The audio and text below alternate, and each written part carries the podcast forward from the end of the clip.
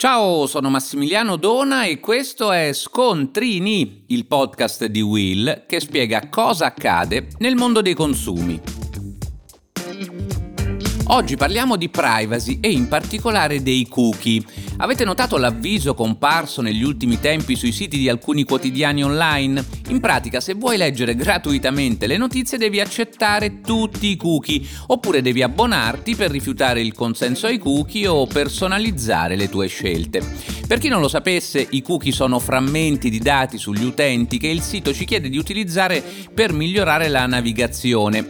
Lo scambio di informazioni consente ai siti di riconoscere il nostro computer, di inviargli informazioni personalizzate in base alle sessioni che effettuiamo. Ne parliamo oggi perché proprio in questi giorni sulla home page di alcuni quotidiani online è apparso per la prima volta un cookie wall, cioè un messaggio che ci avvisa che per visualizzare pagheremo con i nostri dati accettando obbligatoriamente i cookie, cosa che ha subito suscitato tante proteste. Il garante privacy è già intervenuto per comunicare che sta esaminando queste iniziative alla luce del quadro normativo anche al fine, dice il garante, di valutare l'adozione di eventuali interventi in materia.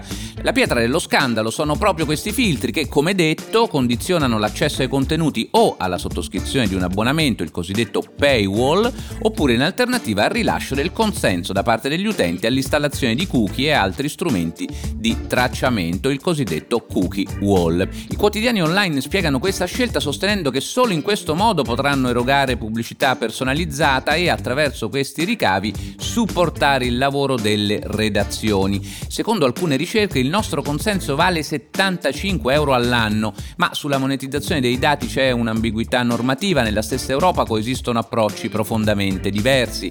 Il garante privacy europeo sembra considerare i cookie wall una violazione del consenso liberamente prestato, quello austriaco li considera un valido consenso, il garante privacy francese raccomanda una valutazione caso per caso dei paywall, ad esempio se il prezzo è ragionevole, mentre per quello spagnolo i cookie wall non sono validi a meno che gli utenti non siano correttamente informati, sia offerto un accesso alternativo senza richiedere l'accettazione del tracciamento o sia comunque previsto un servizio alternativo equivalente.